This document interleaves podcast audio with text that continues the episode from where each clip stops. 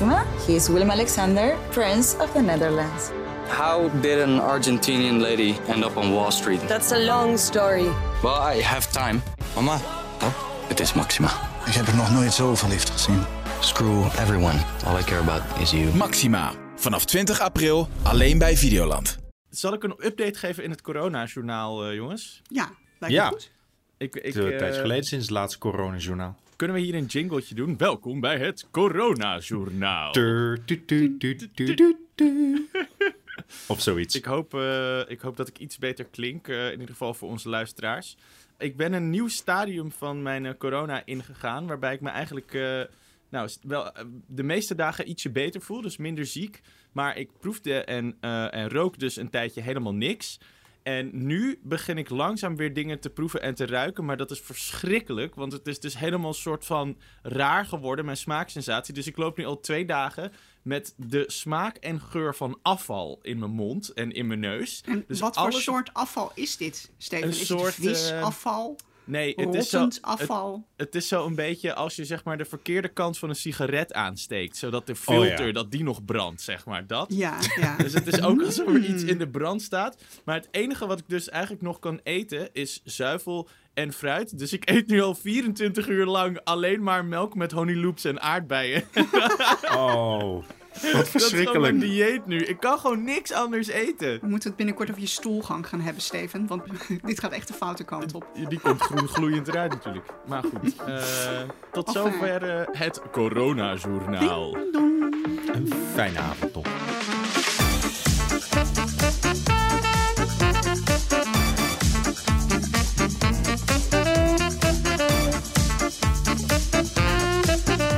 Hallo en welkom bij Bankplokkers. De podcast over alles wat er te zien is vanaf jouw bank.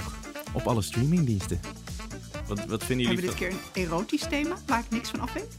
Eh, nee, ik dacht ik doe het gewoon een keer anders. Maar dit, zegt, dit zegt meer over jou dan over mij. Mijn naam is. Steven Kok. Ik leg de Eh, zweep even weer weg. Wat leuk dat jullie luisteren. Mijn naam is Steven Kok. En wat ik het meeste mis aan de bioscoop is dat moment dat je klaar zit met je popcorn en je eh colaatje en dat dan het licht dimt. Dat vind ik een magisch momentje. Ja, ik eh, ben het er helemaal mee eens. Ik ben eh, Peter Koelewijn trouwens. En eh, ik mis ook dat heerlijke gevoel van anticipatie. Terwijl je dure snacks koopt en een half uur reclame moet doorzitten. Heerlijk. Ik ben Debbie Nobel en wat ik het meest mis aan de bioscoop is dat ik niet op mijn telefoon kijk. Ik heb zelf gewoon thuis niet de zelfbeheersing om dat niet te doen. En daarvoor moeten de zalen gewoon weer open. Oh, dit is goed. Het Tragisch, is- maar waar. hebt Ja. Jij hebt het nodig om je hoofd tot stilstand te Ja. brengen. Precies. Dus ja, het gaat niet zo goed met jou dan Nee, nu al gaat- meer dan een jaar. Nee. maar daar moeten we het op een ander moment misschien eh, over hebben. Ja, precies. Wanneer we onze therapietarief rekenen. Precies. Eh, in Bankplakkers bespreken we elke week wat er uitkomt op alle streamingdiensten. Zodat je precies weet wat je wil kijken als je op de bank eh, zit.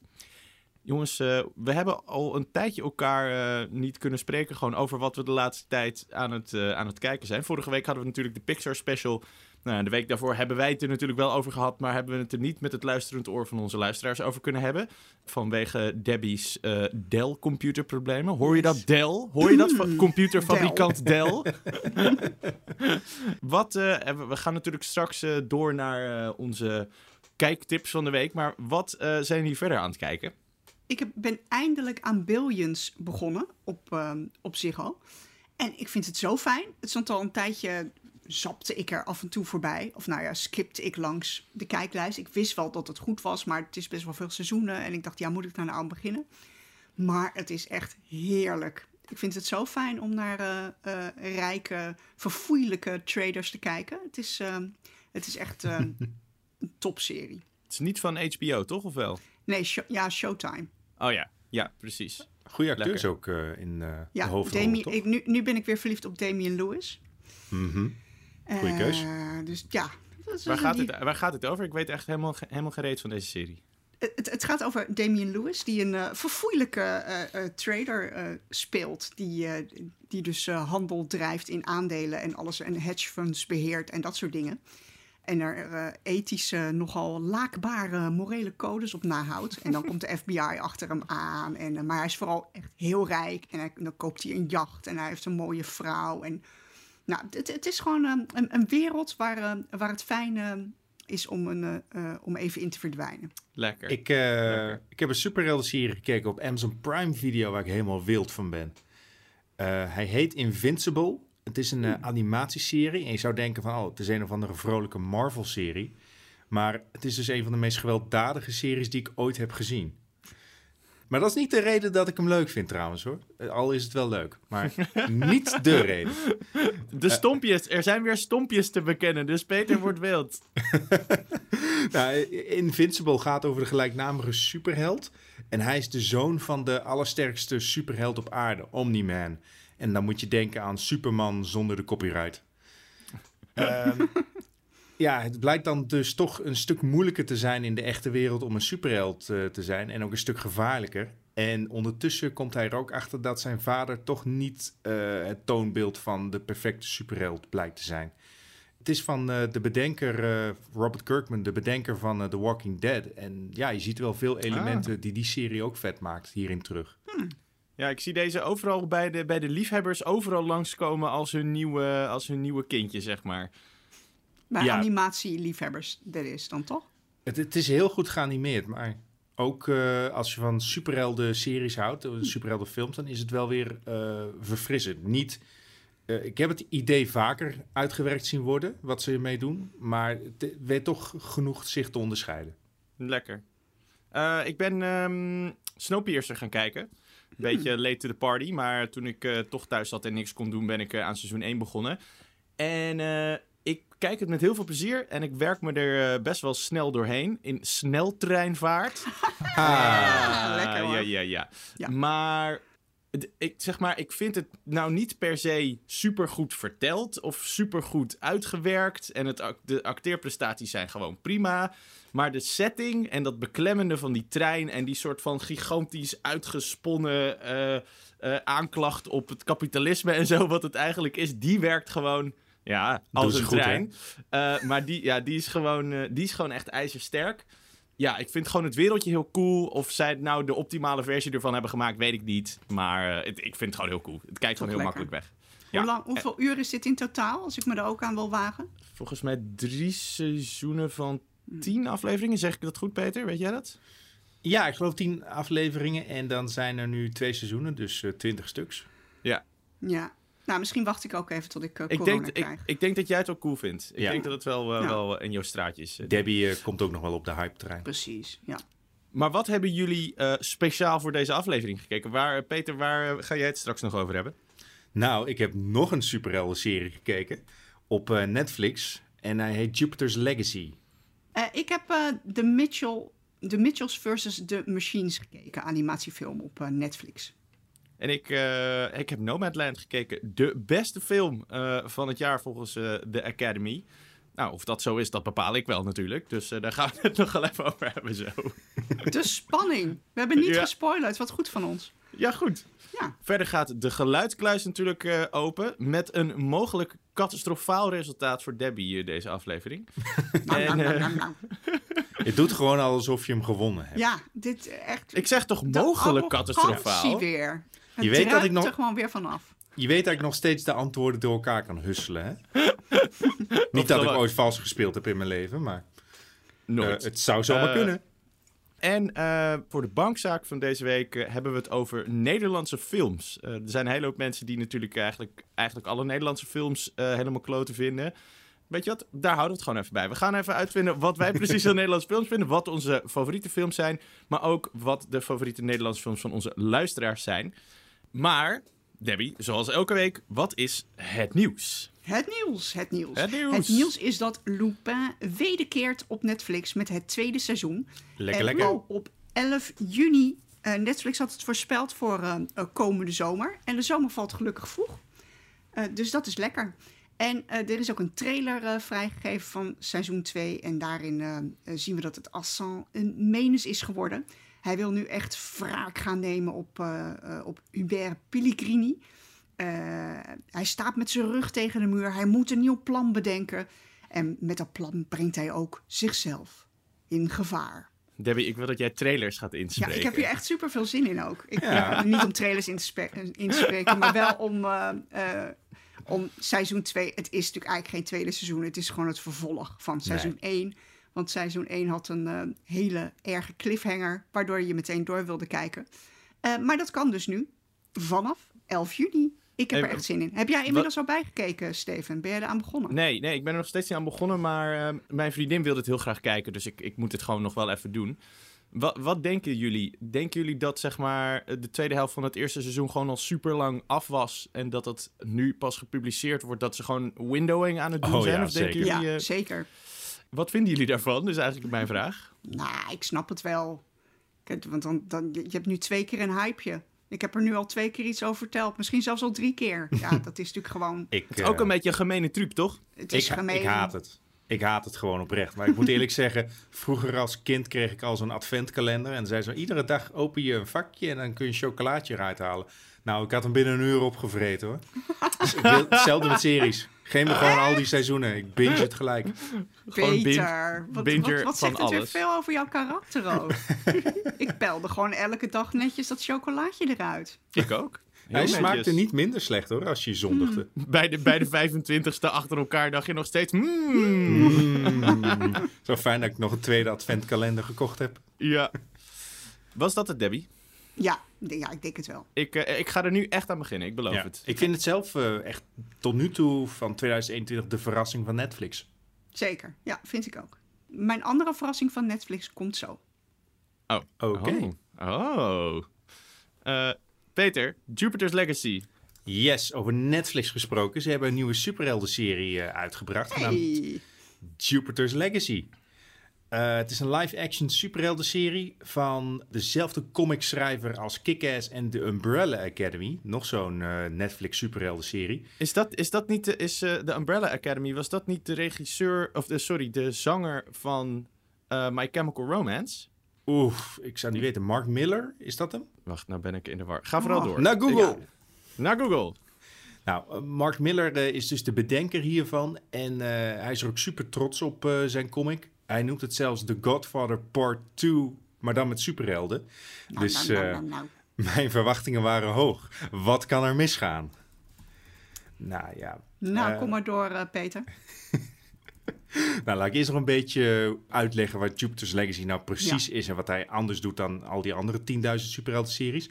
Eh, het speelt zich af in twee verschillende tijdperken die thematisch met elkaar afgewisseld worden. Vandaar de Godfather 2-vergelijking. Eh, de eerste, het eerste tijdperk speelt zich af in de, de hedendaagse wereld, waarin er allerlei superhelden zijn die tegen superschurken vechten. Eh afijn, het bekende verhaal. Eh, het tweede tijdperk is de jaren 20, eh, 1920 wel te verstaan, rondom de Wall Street crash. Toen, nou, we weten inmiddels wat een economische crisis is. Dat dus. En die twee tijdperken die komen steeds dichter tegen elkaar aan en die gaan uiteindelijk in Jupiter's Legacy samenkomen. En dan kom je er dus ook achter van hoe we opeens superhelden hebben gekregen. De hoofdrolspeler die in beide tijdperken speelt is eh, de Utopian, a.k.a. Sheldon Sampson. En hij is de sterkste superheld ter wereld. En hij heeft ook een hele duidelijke erecode. eh, van, weet je, niet vermoorden mensen. eh, nog een aantal van dat soort nobele strevens. En, en Peter, die veroudert niet? Nou, hij, hij ziet er in, in het eh, hedendaagse tijdperk uit als een soort van Griekse god. Een soort van Zeus. Dus een heel lang grijs haar en een witte Oh, baard. zo. Nee, dus hij is wel Ja, verouderd. precies. Ja. Ja, veel Maar wel langzamer. cool verouderd. ja. Ehm, ja, over veroudering gesproken. eh, er, er zijn toch twee dingen waardoor ik Jupiter's Legacy niet kan aanraden. Eén, het ziet er echt verschrikkelijk uit. Eh, de, verouder, de verouderingsmake-up is, eh, is, is niet goed. Veel Maar is het, niet, is het niet campy, zeg maar? Is het niet hè, dat je ook denkt van, haha, het is een beetje crappy, maar dat is deel van de charme? Ja, dat, dat brengt me bij mijn tweede punt. Eh, ten eerste, het ziet er niet goed uit qua special effects en qua make-up. En de tweede is, je hebt wel vaker goedkope superhelden-series... zoals The Tick en Doom Patrol of eh, de James Gunn film Super... Maar die hebben heel veel zelfspot, waardoor je toch denkt van... Ah, het is ook wel weer grappig dat ze er zo lullig uitzien. Jupiter's Legacy is net zo serieus als The Godfather Part 2. Oh nee. Dus Oh, ja, het, het werkt niet. En het voelt heel erg als Netflix die te veel hooi op zijn vork neemt. het is Zack Snyder all over again. Ik las ergens, Peter, eh, dat het eigenlijk een familiedrama over een generatiekloof is. Klopt dat? Want dat stemde mij ook al een beetje mismoedig. Ja, het, het is heel erg een, een familie die niet met elkaar kan opschieten. Hè? De jongere generatie superhelden, die vindt die code allemaal maar niks. Ik, ik snap waar ze naartoe komen en of waar ze naartoe willen. En er zitten soms interessante scènes tussen. Maar dit is al vaker gedaan en veel beter. Onder andere in de Umbrella Academy, waar je ook een superheldenfamilie hebt die niet met elkaar kan opschieten. Oh, ik heb het trouwens net even opgezocht. Gerard Way, dat is de zanger van eh, My Chemical Romance. En die heeft dus de strip van, eh, van uh, de Umbrella, Umbrella Academy geschreven. Oké, heb ik het dan mis dat Mark Miller niet betrokken is bij Umbrella Academy? Even kijken, dat zou kunnen. Mark Miller. Want dan moeten we dit gelijk rechtzetten. Nee, ik denk het niet. Oké. Sorry dan. Ik ben gewoon uit mijn nek aan het lullen. Nou, ja. mooi hoor, deze live fact-checking. Ja, Waar goed, vind hè? je dat? Ja. Punt is, Jupiter's Legacy lekker laten varen en gewoon uh, Invincible kijken als je Amazon Prime hebt. Helder. Duidelijk, nou. uh, Peter. Dankjewel ja. voor, deze, voor dit Graag scherpe, gedaan. Oor, scherpe oordeel. Ik heb hem gekeken zodat jullie het niet hoeven te doen. Precies. Bedankt. En dat is, dat is waarom ja. deze podcast bestaat natuurlijk. Nomadland ik, ik, wil hiermee beginnen door te zeggen dat ik het altijd heel moeilijk vind om de film die de Oscar voor de beste film heeft gewonnen, om die te kijken. Omdat ik altijd het gevoel heb dat het, dat het zeg maar onmogelijk is om dat waar te maken. Eh, hoe, hoe, hoe zitten jullie daarin? Hebben jullie dat ook? Of, of lukt dat meestal wel? Nou, de laatste jaren winnen natuurlijk wel uh, bepaalde onafhankelijke uh, films, uh, kleinere films, laten we het zo maar zeggen. En toen ik, me, toen ik jonger was en me nog wilde ontwikkelen, ging ik elk jaar naar het filmfestival in Rotterdam. En toen keek ik echt zonder problemen een drie uur durend epos over kilklankzangers uit Mongolië. ja. Maar ik heb daar nu gewoon geen zin meer in. En wat ik met Nomadland heb als ik de trailer zie en de commentaren lees, maar jij mag mij straks helemaal terecht gaan wijzen. Het klinkt mhm. gewoon zo saai. En ik heb mhm. gewoon geen zin om eraan te beginnen. Uh, dus ik hoop dat jij me nu gaat overtuigen hoe fijn deze film is en hoe goed. ik zit er klaar voor. Ja, oké. Peter, jij hebt hem ook gezien, hè? Ja, ik heb hem ook gezien. Op papier uh, moest ik ook eventjes over het drempeltje heen van... Oké, een, uh, een film over het nomade bestaan van uh, camperbewoners in Amerika. Ja. Maak me gek. Oké. Okay. Nomadland gaat over Fern, gespeeld dus door Oscar-winnares Frances McDormand... Uh, die alles kwijtraakt wanneer haar man overlijdt en zij haar baan kwijtraakt door de financiële crisis in 2011. Eh, of wat was het, 2008? Nou, rond die tijd. Ze besluit dan eigenlijk om al haar spullen te verkopen en in een busje te gaan wonen. En dat is gedeeltelijk omdat ze dus geen geld heeft, maar ook omdat ze een soort van nieuw leven wil beginnen. En in dat busje, trekt ze dan door het westen van de VS op zoek naar werk. Dus een soort van seizoenswerk en eigenlijk een, een nieuwe levensstijl ja, Debbie, wat jij zegt van het voelt saai en als er voor weinig gebeurt.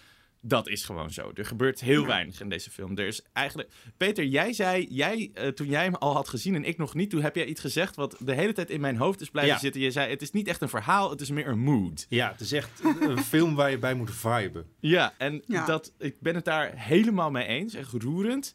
Maar ik denk, als het je lukt om te viben met die film, dan is hij heel erg mooi. Maar het is een hele stille, rustige film. En het heeft eigenlijk bijna niet een verhaal. Het gaat gewoon over haar en zij maakt een beetje omzwervingen en zij ontmoet mensen. En die film die zit dus helemaal tussen fictie en realiteit in. Um, want uh, de mensen die zij ontmoet, veel van die nomaden die ze dan ook op onderweg tegenkomt, die allemaal in hun eigen busje rijden, uh, die worden gespeeld door mensen die dat ook echt zijn. En die spelen eigenlijk gewoon 99% zichzelf. Met soms een beetje gedramatiseerd stukje. En dat is uh, best boeiend. Maar het maakte de film ook voor mij een beetje onrustig. Want ik heb dan wel zo'n soort van rare knik in mijn hoofd. Dat ik de denk: wat hieraan is echt? Wat is echt? Wie van deze mensen weten dat ze gefilmd worden? Wat is echt? Wat is niet echt? En daar, dat, dat maakte mij een klein beetje. Oh, ik, eh, ik, vond het eigenlijk wel duidelijk. Er zijn bepaalde momenten waarin de camera iets verandert qua perspectief. Meestal heb je dan dat die personages uh, naar de camera toe beginnen te praten. En dan dat gevoel heb ik gelijk van: oké, dit is True. Dat hij authentiek begint te praten, hij of zij. Ja, maar ik wilde wel weten wanneer. Wie van deze mensen is een acteur en wie van deze mensen is echt een nomaat of zo. op een of andere manier wordt dat belangrijk in mijn hoofd. Maar goed, het zijn dus allemaal eigenlijk. het zijn heel veel amateur uh, acteurs. En hoe Frances McDormand zich daar dan een soort van doorheen laveert, dat is heel knap. En zij doet het echt fantastisch. Het is een film die bij mij qua gevoel het dichtste bij Into the Wild kwam. Als ik een Ja. film soort van moet vergelijken. Een beetje dat ding. Into the Wild heeft heel erg een doel. Hè, van hij wil de wildernis in. En dat heeft deze film eigenlijk niet echt. Maar, maar dat is een beetje dat soort van reislustige. En dat het gaat om de connecties die je maakt met mensen. Dat, dat zit er heel erg in. En het is heel mooi in beeld gebracht. En de regie en de editing en de cinematografie en zo is prachtig. Maar er zit gewoon niet echt een verhaal in. En als je daar. Dat is denk ik wel mijn grote, mijn grote probleem. Of nou ja, probleem. Of wat ik minder waardeer aan de film. Zeg maar, als een film de nummer één is van het hele jaar. volgens een groep professionals die dat, die dat durft te roepen. Daarvoor mis ik dan wel dat ik zeg maar verhaal technisch en echt geïnvesteerd raak hierin. Ik vind het een heel mooi plaatje en het is bijna een soort van heel lang gedicht eigenlijk waar je naar kijkt. Maar ik heb me niet soort van helemaal erin gezogen gevoeld of zo. Ja, ik, ik, ik snap wel waar je vandaan komt. Ik denk ook wel dat eh Nomadland deels gewonnen heeft omdat het wat gedurfde dingen probeert. Zoals eh, ja, amateur-acteurs eh, laat acteren. En ik moet ook zeggen, ze doen het echt heel goed. Het viel me nooit Zeker. ergens op dat iemand stond te hakkelen of Ja, steengoed. niet geloofwaardig overkwam. Wat, en- echt een, echt een, wat, echt een, wat echt laat zien hoe goed die regisseuse ook is. Ja, zeker. En, en de tweede is ook dat ze natuurlijk licht gebruikt in haar film. Ik weet niet of er ergens een spotlight is gebruikt, maar in ieder geval in de buitenshots en zo is het puur natuurlijk licht. En dat maakt het nog authentieker. En het is ook, ik wil niet als een, een camera-expert overkomen, of zo, maar ik begrijp ook dat het altijd een nachtmerrie is om helemaal goed te krijgen. Ja, precies. Ja, jongens, ik Ja, vind dus het toch... dus Mag ik nog, mag, mag nog ik nog één ding, één lans, mag ik nog één klein lansje breken voor No Man's Land? Eh, de film heeft een heel minimalistisch verhaal, maar ik, ik, op het eind van de film hield ik er wel van, van No Man's Land, omdat er zit toch een hele mooie boodschap in op het eind. Ja, dat, en dat, dat vond ik ook. Ik denk dat die boodschap nog meer aankomt als je in de VS woont. Want die, uiteindelijk gaat de film een beetje over het uit elkaar vallen van de American Dream. Over het feit dat, Ja. hè, dat, dat soort van het kapitalistische systeem wat daar is. Ik lijk, ik lijk wel een soort eh, communist deze aflevering. Maar eh, dat in ieder geval dat die droom en hoe je daar je plek in moet vinden, die valt helemaal uit elkaar. En die nomads die vinden eigenlijk een, een soort van heruitvinding eh, van, die, ehm, van die American Dream. En ik denk dat als je daar woont en als je dit van iets dichterbij hebt meegemaakt, dat dat heel erg kan raken. Ik vond hem heel mooi en ik raad hem, ik raad hem aan. Maar ik denk ook dat het echt een film is die je één keer kijkt. En Hmm. die ik niet snel nog een keer op zal zetten. Ja, ik, ik vind wat jij zegt, wat jij zei over het missen van een verhaal, Steven, dan denk ik echt, ik ga hem Ja, gewoon niet ik. kijken. Ik, ik ben wel echt fan van Francis McDormand. Ik heb Three Ja. Billboards Outside Ebbing, sorry, vond ik Te gek. heel goed. Dat is natuurlijk ook niet een, eh, een, een Hollywood-knaller of zo, maar die, daar zit gewoon een, een goed, duidelijk verhaal in. En ik merk dat ik daar wel Ja. behoefte aan heb. Weet je, ik had dat ook met Roma, de bejubelde zwart-wit film. Dat, en en zo'n, zo'n, die, die schoonmaakster die in zwart-wit eindeloos drollen aan het wegvegen was in die garage. en, en het kwam maar tot niks. Ik, ik, ik heb daar echt moeite mee. Ja, Dus ik denk dat ik deze gewoon ook moet eh, eh, gewoon laat passeren. ja, ik zou het zonde vinden, maar ik begrijp het wel. Het, een, het laatste wat ik er nog over, of waar ik eigenlijk mee wil afsluiten is... Wat de fuck voor film wordt eh The Eternals? Want deze, deze film is geregisseerd door Chloe Zhao... die dus echt mega experimentele dingen maakt... en die dus nu gewoon de eerstvolgende gigantische Marvel-klapper gaat maken. Ik kan me gewoon... Ik kan me deze brug gewoon niet voorstellen. Dit, zeg maar, er zijn geen, bijna geen grotere uitersten dan deze twee type films. Iets heel verstild en minimalistisch, waar leegte een supergrote rol speelt. Tot aan gewoon piu, piu, piu, gewoon Marvel. Ja, ik ben, ik ben heel benieuwd. Dan heb je toch uiteindelijk toch weer een mooie kapitalistische boodschap, want Yes. ze gaat hier zeker een dikke Ja. paycheck mee Ze eh, gaat voor de money. Ja, maar ik ben er heel benieuwd naar. Dat was eh Nomadland. Nu te kijken op eh, Disney Plus trouwens. Dat had ik nog niet gezegd. Maar eh, Disney Plus kan je het kijken. Debbie, Mitchells. The Mitchells versus the Machines? Mitchells versus the Machines? Ja, the The Mitchells. Versus the Machines. Ja, eh, animatiefilm op Netflix. En in één zin is het een tikkie gekke familie die strijdt tegen op hol geslagen kwaadaardige Terminator robots. 2? Eh, maar dat, ja, zoiets. Maar dat, ja, dat is toch een beetje te sumier, denk ik, en doet de film geen recht. Dus ik neem even iets meer ruimte, als het mag, om over het eh, gezin te vertellen. Katie Mitchell is eh, de dochter van het gezin en die maakt hysterische, meme-achtige filmpjes waarmee ze aangenomen wil worden op de filmschool. En je hebt vader Rick, die daar helemaal niks van snapt. Maar sowieso is internet echt een raadsel voor hem. En heb je nog eh, broertje Aaron, die een ongezonde obsessie met eh, dinosaurussen heeft. En een moeder, Linda, die probeert met veel geduld en liefde dit gezin een beetje bij elkaar te houden. Nou, waar, waar komen die robots dan vandaan? Eh, uit het brein van een eh, Mark Zuckerberg-achtig genie in Silicon Valley. Die heeft een Siri-robot gemaakt eigenlijk. Maar meteen tijdens de presentatie gaat dat helemaal mis. Ze grijpen de macht en zetten de wifi uit. Nou, dan is er echt paniek op aarde. hè? en dan is het echt... en dat is echt heel grappig gedaan. Je ziet Maar ook- dit, dit is dus het type verhaal waar je echt naar op zoek bent. Echt iets met substantie, zeg maar. Ja. Precies, en een boodschap. Maar het is echt heel grappig, want je ziet een vrouw echt rennen van... Ah, wil iemand foto's van mijn eten maken? Wie kan er een foto van mijn eten maken? Weet je, die totale paniek eh, van dat moment dat de wifi wegvalt... Nou, dat is toch wel, eh, eh, vond ik wel eh, goed gekozen. Terwijl achter haar gewoon die de wereld helemaal in brand staat... en mensen in een bubbel ontvoerd worden... En later zien we ook nog eh, moord- moordlustige Furbies, woeste robotstofzuigers. En de Mitchells, dat zijn dus de enigen die de wereld eh, eh, kunnen gaan redden. Dat is het verhaal. Spannend. We are Maar so dan heb je ook nog de vorm van de film. En die is echt heel origineel. En ik denk ook nog nooit eerder gedaan. Want het zit echt... eh, we volgen eigenlijk hoe, dat, eh, eh, hoe die dochter filmt. Dus de film zit vol met memes, Snapchat-filters... TikTok-achtige mini-formats.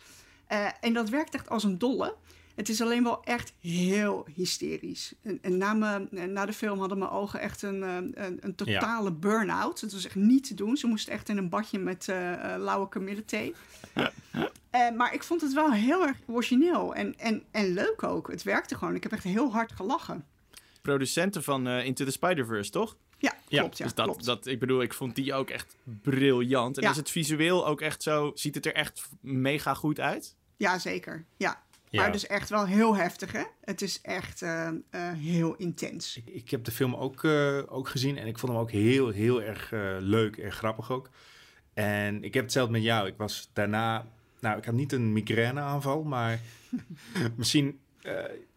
ja, het, het was allemaal wel heel erg veel. En ze gebruiken veel van de techniek uit Into the Spider-Verse. Maar waar het daar ja, vrijwel altijd binnen in dat comicstijltje paste... was het soms echt soms eh, gewoon overdaad. Van die scrapbook animaties van, eh, eh, eh, van Katie, heet ze geloof ik. Ja, Van de ja. dochter. Die, eh, ja, die zie je in sommige scènes zijn ze volledig weg. En in andere scènes spatten ze uit het scherm. Dus ja, er zat niet echt een logica achter of zo. Het voelt meer als een trucje dan echt iets inhoudelijks of zo. Nou, het ziet er Nou, prachtig uit. Ik vond het wel, ik vond het wel echt wat toevoegen hoor. Het, het, het past er ook gewoon heel. Het enige wat ik er enigszins nog ingewikkeld aan vond, is dat de film eh, uiteindelijk toe gewoon heel veel kritiek heeft op big tech en, eh, en mensen Ja. als wifi-slaven. En aan de andere kant leunt het natuurlijk helemaal op, eh, op internetcultuur. Dat wringt een beetje. Maar aan de andere kant, ja, niet elke film hoeft voor mij een hele duidelijke boodschap te hebben. Dit is gewoon vermaak. Sterker nog, ik vond het topvermaak. Dus daar kon ik me vrij makkelijk overheen zetten. Ze, ze laten wel geen, ze laten geen gevangenen, eh, of hoe ze noemen ze dat? Ze doen geen fluwelen handschoentjes aan als het om kritiek op, op big tech aankomt. Er zitten echt een paar grappen in waar ik gewoon mijn hoofd in mijn nek gooide van het lachen om hoe, nou, wat voor een enorme sneer het was aan Mark Zuckerberg bijvoorbeeld. Ja, De, Ja, dat is altijd lekker natuurlijk. ja voelt goed. Pak ze, pak ze. Ja. Dit klinkt wel... eh, dit klinkt wel... Dit klinkt wel als, iets- als iets wat ik wil kijken. Ja, je wil dit zien. Al is het maar voor de moordlustige Furbies. Ja, ja, ja. Oké, cool. Komen nog een paar dingen uit de komende dagen. Op ehm 14 mei, eh, dat is, even kijken welke datum is het vandaag. Eh, vandaag, op de dag dat hij uitkomt, is het de, nou goed, whatever. 14 mei dus, op vrijdag, komt Ferry, de prequel film van Undercover met Frank Lammers in de hoofdrol. Die komt, eh, die komt op Netflix te staan. Hebben jullie, zijn jullie eh, grote Undercover kijkers? Ik heb seizoen 1 gezien, maar seizoen 2 niet. niet en, en seizoen 1 vond ik heel leuk, maar gewoon een kwestie van niet meer aan toegekomen. Frank Lammers en Elise Schaap zijn wel de redenen voor mij om die serie nog een keer te gaan kijken. Hij staat wel op mijn kijklijstje. Ja, lof, eh, Frank Lammers sowieso. En hij is dus heel erg afgevallen voor deze rol. Hè? Ja, Ja. Omdat hij dus, eh, hij moest een aantal jaar, eh, het speelt zich een aantal jaar daarvoor eh, af. Dus hij is er gigantisch gaan trainen en zo. Nou, dat vind ik altijd knap. Eh, even kijken, 13 mei op Amazon Prime komt De Oost. Eh, oorlogsfilm die zich afspeelt in eh, 1946 in eh, Indonesië, wat toen nog bekend stond als Nederlands-Indië. Nogal zwaar thema, dus een beetje zwarte bladzijde in de Nederlandse geschiedenis. Dus niet echt een eh, luchtige film, al zijn, al zijn eh, oorlogsfilms dan meestal niet zo luchtig. Ook veel Eh, heisa over, hè? Ja. En, Ja, veel- ja. Hij is Ja, gisteren, heisa. gisteren was, of deze week was er nog een vonnis over, omdat eh, de makers van de film waren aangeklaagd. Ja. Maar Waarvoor? uiteindelijk zouden ze niet. er staat aan het eind van de film. Deze film is losjes gebaseerd op waar gebeurde verhalen. Dus Ja. niet alles eh bla bla bla. Eh, maar dat vond eh, niet iedereen sterk genoeg. En ze wilden echt zo'n stempel vooraf van dit is allemaal, eh, dit is Fictie. allemaal verzonnen. Eh, Oh ja. Maar dat hebben ze verloren. Dus de film kan gewoon zo blijven. Dat vond de, recht- Oké. de rechter aan de makers. Het geeft wel aan hoe gevoelig het nog ligt eh, Ja. allemaal. Ja, enorm. Ja, Marwan Kenzari speelt erin. Eh, een van onze weinige, natuurlijk Nederlandse Hollywoodsterren. Ik ben zelf niet echt een oorlogsfilmkijker. Maar dit is wel, dat durf ik wel te zeggen... dit is een, een stukje van Nederlandse geschiedenis... waar ik eigenlijk gewoon niet genoeg van weet. En nou ja, misschien is het dan erg fictief... maar dit zijn toch altijd wel, heb ik het idee... zo hele toegankelijke manieren om je een beetje te laten opleiden... of zo, over dat soort Ja. dingen. Ja, zeker. Dus eh, ik ga dit wel even kijken. Dan op Videoland eh, vanaf 14 mei, dus ook eh, vrijdag, Villa Oranje. Waarin Wesley Sneijder en John Heitinga en Mark van Bommel en Dirk Kuyt het hebben over het aankomende EK-voetbal. En ze ook terugblikken op hun eigen carrières. Oké. Eh, Gaat Dirk Kuyt ook terugblikken op zijn oude gezicht? hoe bedoel je oude gezicht? Heeft hij, heeft, heeft hij dingen Nee, er, laten is heel doen? veel, er is heel veel ophef over Dirk Kuyt, omdat hij eh, een soort metamorfose heeft ondergaan na zijn eh, scheiding. En er heel nogal gebotoxed en, eh, Ah. en zo uitziet. En, heeft, eh, Oh. en, en zijn haar zit helemaal anders. En Ah, ik ja, vind het een zeer gewoon. geslaagde metamorfose hoor. Dus eh Mag ik zou er gewoon. niks meer aan doen. Ja, precies. Ehm, Maar het klinkt wel als een eh, must-have, eh, of klinkt wel als een eh, must-watch voor eh, voetbalfans. Ja, absoluut. Ja. En Videoland die houdt het nog even bij Nederlandse sterren.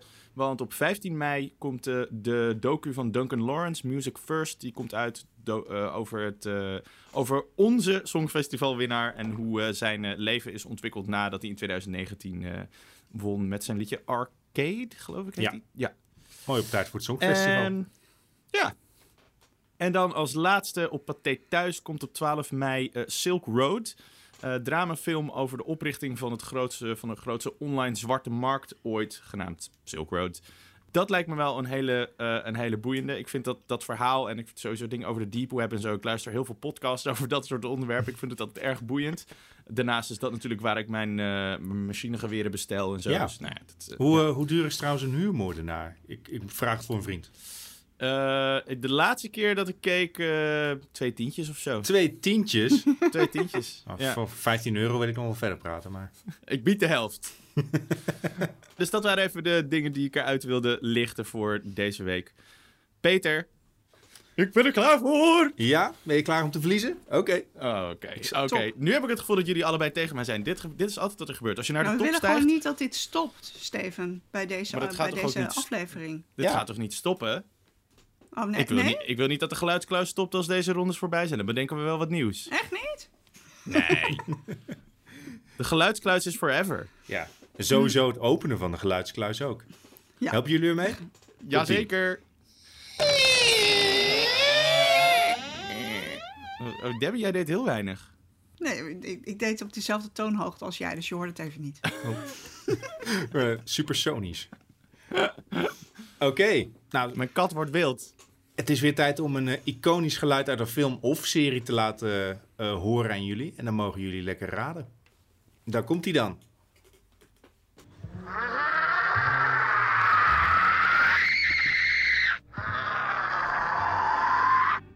What the fuck? Ik dacht eerst dat het een auto was, maar toen hoorde ik een gillende vrouw. Ik vind het Ja, een ik- ingewikkeld geluid. Ik hoor, ik hoor hem net niet goed genoeg, heb ik het idee. Kan je hem, kan je hem recht voor de mic houden, Peter?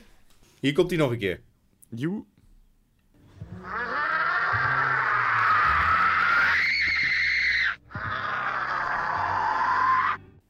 Het is iets. eh, Ik, het, Iets het is exorcistisch. het is iets, denken, achteruit ja. het is iets achteruitgespoeld. Oh, Het geluid is achterstevoren, denk ik. misschien...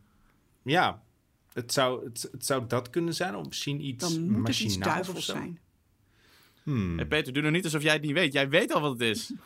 Ik speel gewoon het spelletje mee. Ja, heel goed. Oké. Nou, oké, ik ga jullie helpen. Ik heb hier weer vier keuzes eh, bedacht. En eentje is natuurlijk de goede. Daar komen ze. Mhm. Het is of keuze A, een gillende Fay Ray in de allereerste King Kong film.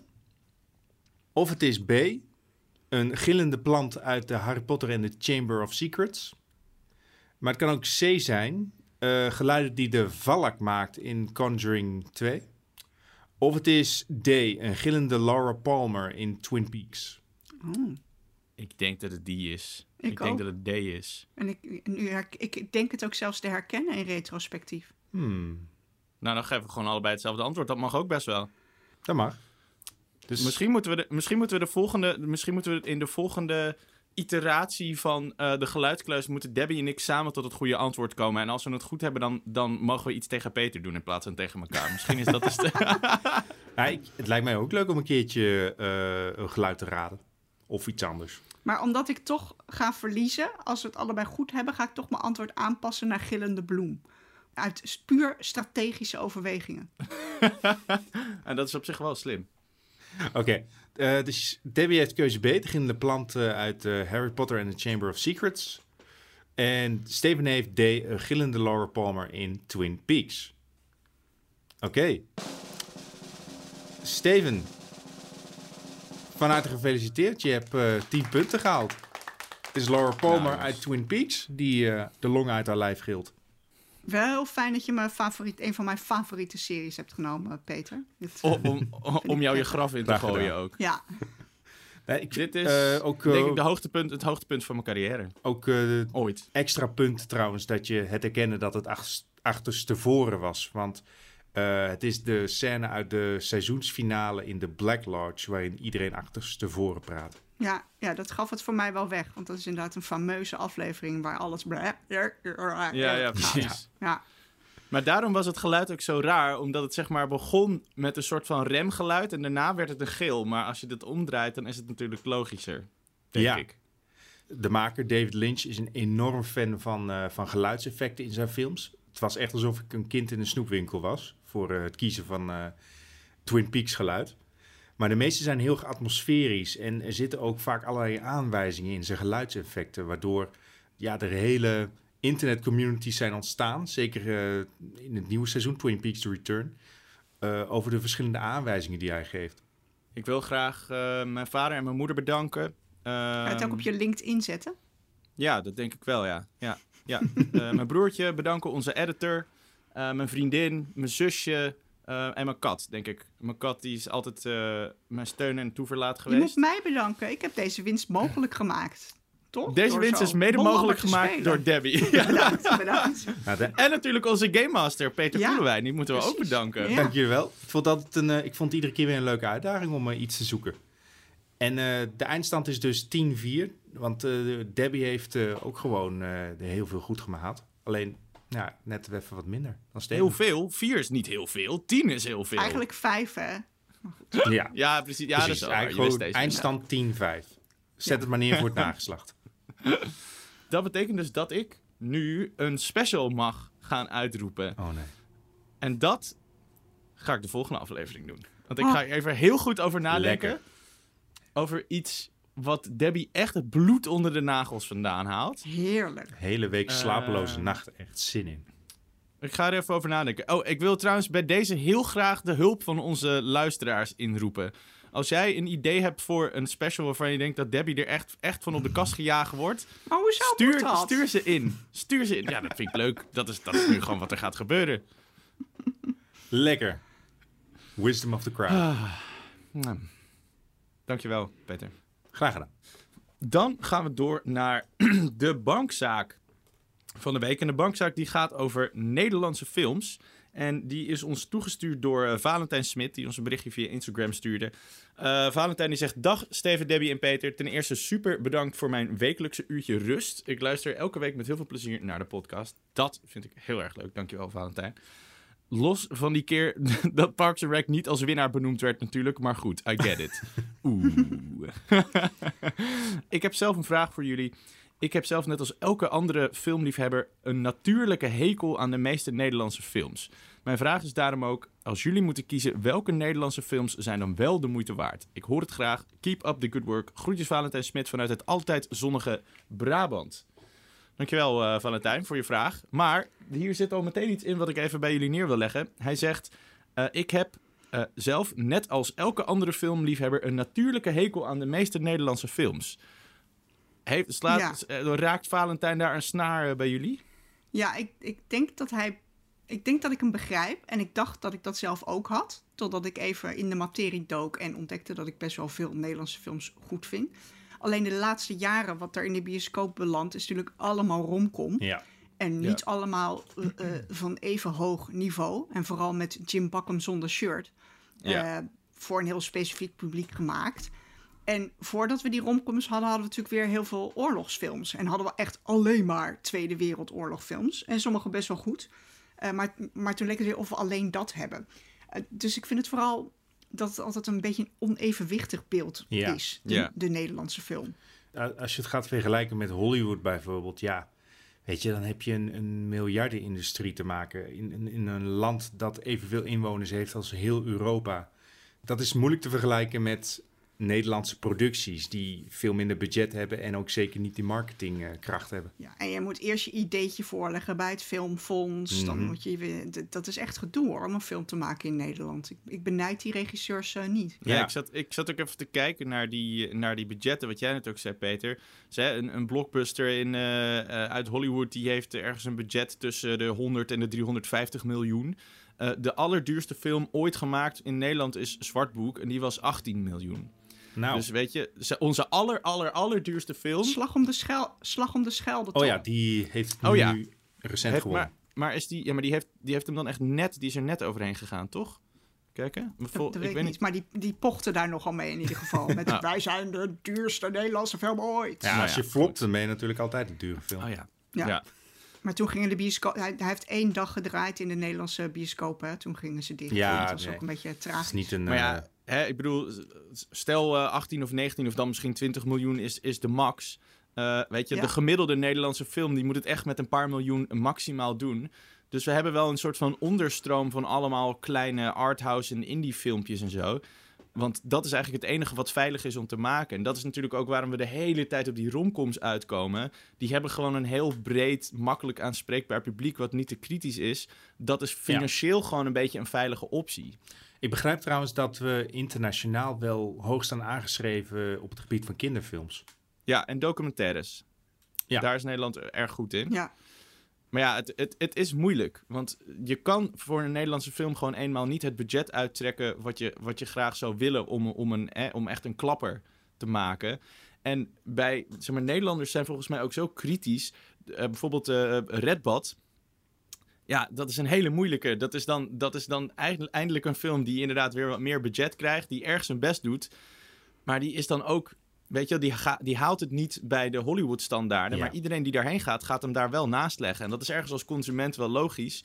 Maar het is, eh, je moet misschien toch ook soms een beetje Nederlandse films bekijken in hun kader of zo. Hè, voor de middelen die ze hadden. Het is ook wel een beetje de Nederlandse mentaliteit dat je, eh, zeker de filmmakers, zo niet te veel moet ophemelen. Ik vind het altijd wel grappig om te zien dat Paul Verhoeven eh, geliefder lijkt te zijn in Amerika dan in Nederland.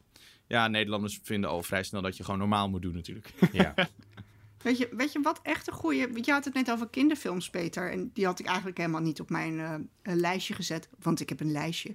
Eh, maar ik heb niet zo lang geleden de Club van Lelijke Kinderen gezien. En dat zag er zo goed uit. Ja? Dus onder andere met, eh, met Georgina Verbaan. En het, en het gaat dus... eh, het heeft een beetje parallellen met, met de holocaust. Heel gezellig. Eh, Weer een maar oorlogsfilm. lelijk, ja, lelijke kinderen worden dus eh, verzameld en, eh, en, en in een soort eh, gevangeniskamp eh, eh, gestopt. Maar dat ziet er, dat, ik vond dat er erg goed uitzien. Bijna een beetje Hunger Games-achtig sfeertje. En eh, ik, ik vond het echt leuk. Mijn kind vond het leuk. Ja, helemaal blij. Ik vond het een hele volwassen kinderfilm. Dus ik snap wel, en, en daar zijn er meer van. Dus ik snap wel dat wij, eh, wij zeg ik dan meteen, Nee. romcoms zijn van zij. Eh, ik snap wel dat wij geroemd worden om onze kinderfilms. Er zijn een, eh, er zijn een paar die onze eh, luisteraars hebben ingestuurd. Eh Mark ten Bode zegt schone handen. Mhm. met eh, Jeroen van Koningsbrugge. Jardi Jansen die zegt New Kids. Ja, ik, ik, Ja. Zeker. toen die uitkwam vond ik die echt hysterisch. Eh, Lek, zegt eh, Ruben. Doodslag, zegt eh Serotonino. Eh Minous komt nog langs van eh, Stefan JD. Eh Yannick eh, van der Croft zegt Simon. Die had ik ook op mijn eh, lijstje staan. Ja. Had ik Ehm, ook. Movie Maniac 84 zegt Soldaat van Oranje. Ja, het is echt een classic natuurlijk. En docent BVU, ik vergeet, ik weet nooit zo goed wat zijn naam in het echt is. Die zegt Vlodder in Amerika. Zeker. Ja, dan komen hier wel een Ik, paar. ik mis er toch echt één hoor, die ik meteen wil noemen. Namelijk? De marathon. Ja, dat is Oh, jouw, ja. jouw nummer 1, hè? Ja, dat is echt mijn nummer één. Waarom? Die vond ik zo leuk, hartverwarmend, grappig. Ook typisch Nederlands. Echt. Ja, voor mij is ja, het raakte al mijn, al mijn snaren. En ik heb er veel. Ik, Ja. ik, moet iets, eh, ik moet iets opbiechten. Ik, heb, eh, Oh. ik ging door de Nederlandse films heen en ik heb dus echt heel weinig gezien. Echt gênant weinig eigenlijk. Ik begin echt ges- geschokt te raken door, door, door jouw nicheheid. Ja, Door- soms, soms, soms zijn er van die momenten dat ik ineens denk... ik weet helemaal niks van films. Zoals nu. Maar ehm, ik weet bijvoorbeeld dus niet waar de marathon over gaat. Nee? Het gaat over de marathon van Rotterdam. Ja. En, en, en, en, Ernst- en een vriend, een groep vrienden die die gaat lopen. Eén vriend, vriend blijkt ernstig ziek, longkanker. En uiteindelijk eh, halen ze allemaal de finish. En het, eh, nou ja, het, het, is, het is gewoon een, een lach, een traan. En het is gewoon heel fijn. Dus Ik, ik vond het heel confronterend dat ik er zo weinig had gezien. En ik ga er ook verandering in aanbrengen, heb ik besloten. Ah, super. Ehm, Mag, ik- mag ik nog een paar eh, ja, dingen ook droppen? Spuizen allebei. Eh, sowieso alles van Dick Maas. Ook zijn eh, meest recente films, weet je. Ik, ik hou lekker van die pretentieloze eh, eh, B-film humor en zo die erin zit. Eh, alles van Paul Verhoeven kan ik aanraden. Zijn Nederlandse en zijn eh, internationale films.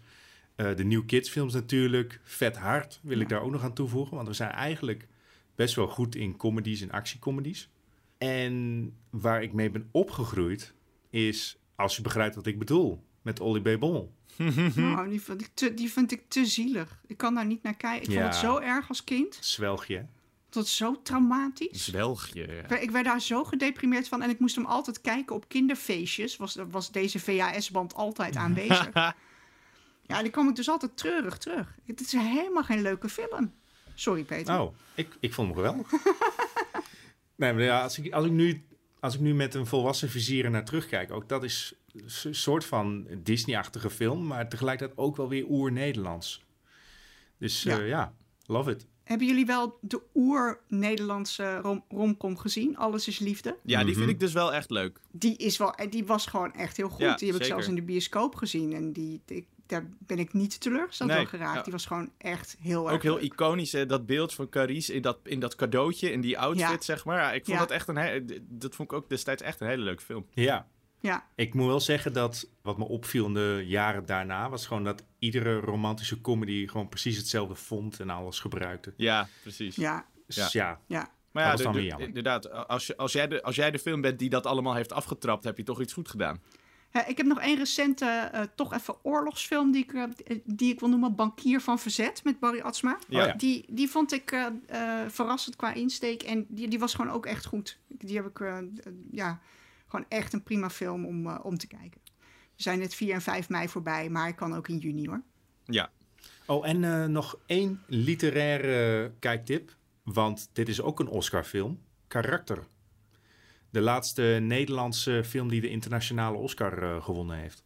Oh, wanneer was dat? Welk jaar? Weet je dat? Ja, Mm, ik geloof begin 16? jaren 90 of zo. Ah ja. 96, 96. 96 Ja. denk ik, weet ik niet. Ja, ik, ik, ik, heb dus, ik heb dus, denk ik, misschien meer Vlaamse films gezien dan Nederlandse films, raar genoeg.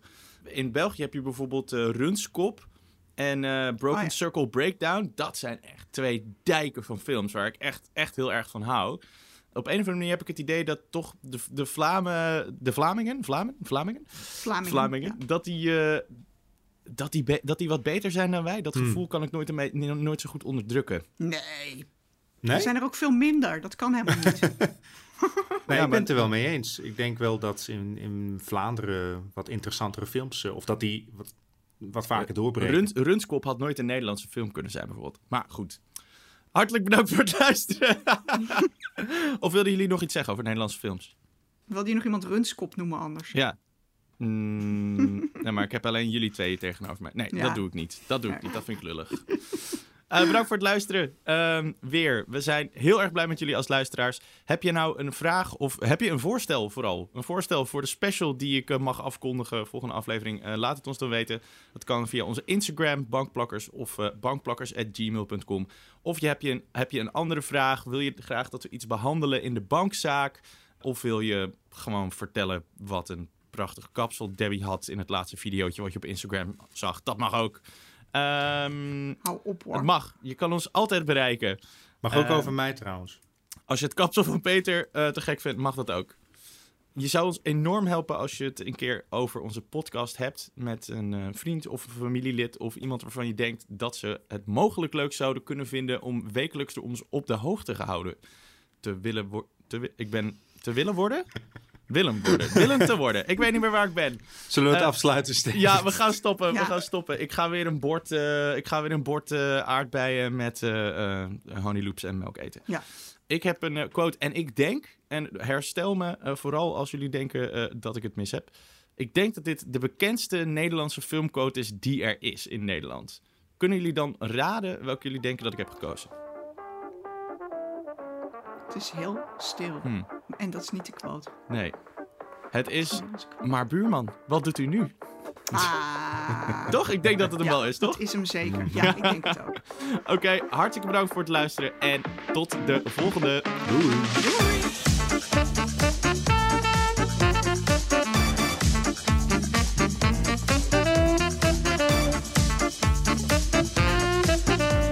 Bankplakkers is een originele podcast van Veronica Superguide. Mijn naam is Steven Kok en mijn gasten zijn elke week Debbie Nobel en Peter Koelewijn. En onze editing wordt gedaan door Art Kok. Bedankt voor het luisteren en tot de volgende!